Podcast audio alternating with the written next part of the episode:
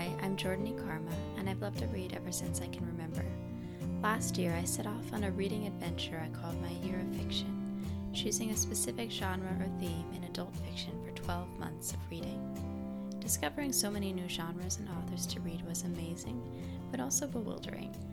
I gave up my structured approach after completing my year long reading project, but after a month or so of picking up books at random, I realized I needed to find that structure in my reading life again. The right framework frees up my reading life, keeping me focused on enjoying the book in my hand instead of feeling pressured to pick up the next shiny new read or distracted by the hundreds of other titles on my TBR lists. That's why in this new season, I wanted to detail specific ways I approach my reading life.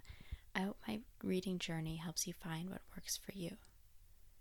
This is season two, episode two of Reading Like an Adult, and in this episode, we're going to talk about the right reading list. Just so we start with this baseline slash disclaimer, the right reading list is, of course, the one that works for you. My tips for dividing your TBR into lists may or may not be helpful.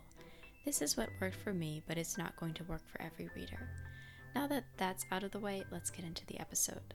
We're talking today about reading lists and why and how they can help free up your reading life and focus on what you're actually reading now instead of being continually distracted by what you could be reading.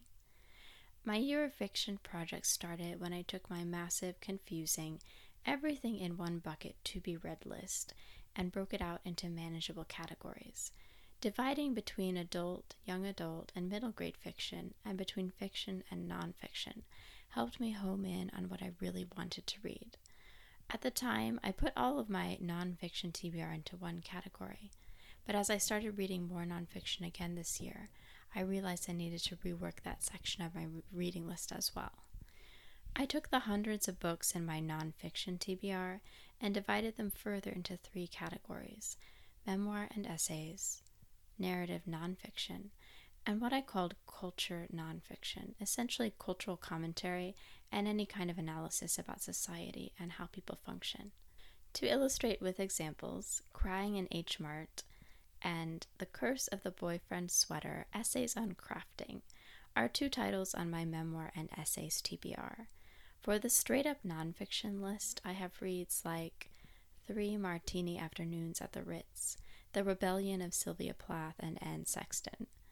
In the more nebulous social commentary nonfiction list, my TBR titles range from Brene Brown's Dare to Lead to Wired to Create Unraveling the Mysteries of the Creative Mind, to Diners, Dudes, and Diets How Gender and Power Collide in Food, Media, and Culture.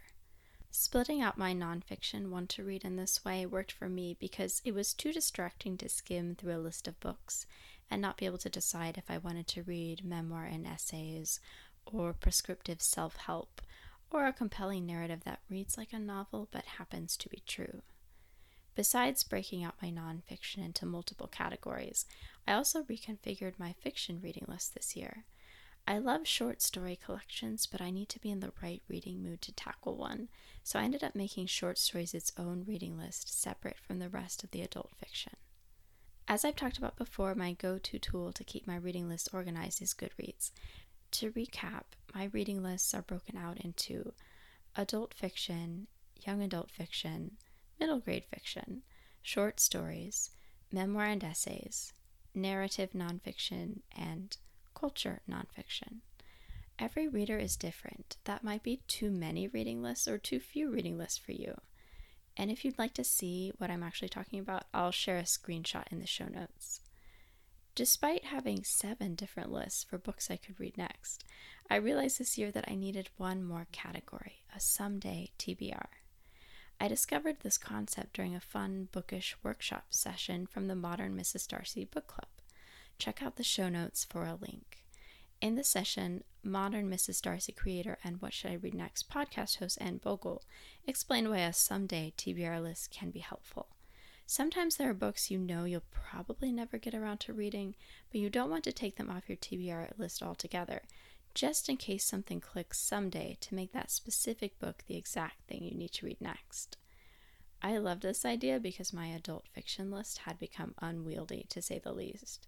It's not super helpful to have a specifically categorized reading list when that list is still 400 plus books. I had too many titles that fell under either wishful thinking of wanting to be the kind of reader that picks up that book, or that I might want in a certain mood at another time, but wouldn't be reaching for anytime soon. And some of the titles were added as creative fodder, like maybe I'll want to explore this topic or concept for my writing someday. And I didn't want to read them anytime soon, but I also didn't want to delete them altogether. I decided to approach the concept of priority TBR versus someday TBR with a simple question Do I have a plan to read this? For me, a yes means one of four things. One, I have that title on hold with my library, so in a very concrete sense, I plan to read it soon. Two, it's physically on my shelf to read in the near future. Three, it's a book on my list for a specific month's reading theme, so I'm planning to read it soon.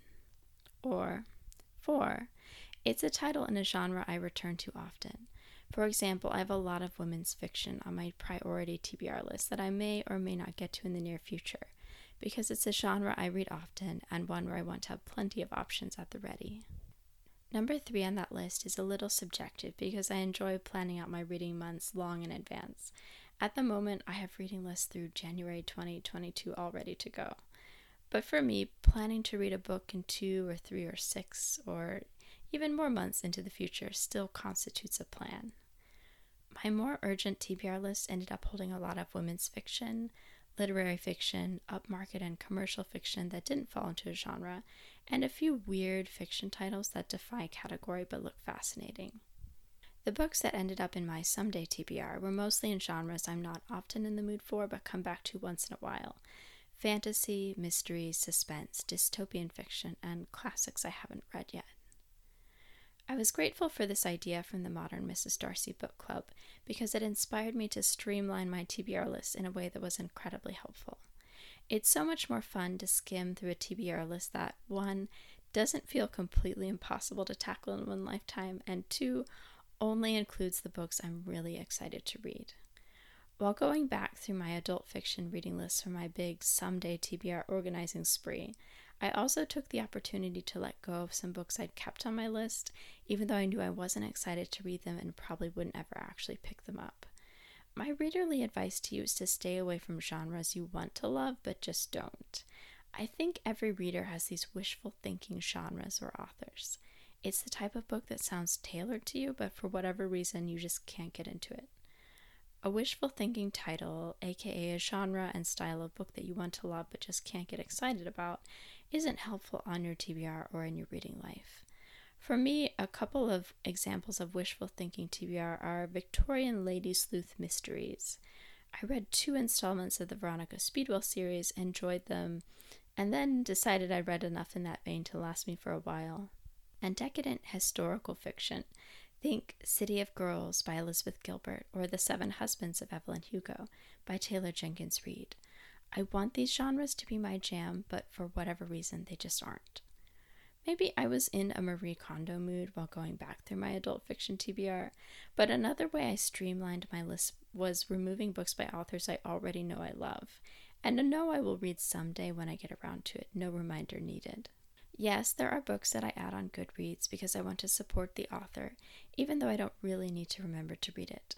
But to give you one example, I don't need to add Can You Keep a Secret and 20s Girl by Sophie Kinsella to my TBR list because she's one of my favorite authors, and if anything, I'm trying to read through her backlist slowly so I don't devour the whole thing at once.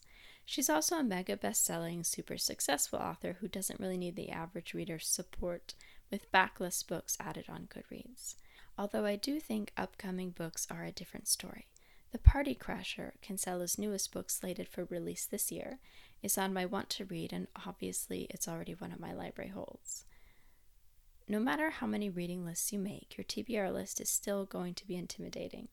If you want some more inspiration for streamlining your reading list, one approach that propelled me through my fiction reading year and still works when I need to tackle a big list is a good old library hold spree.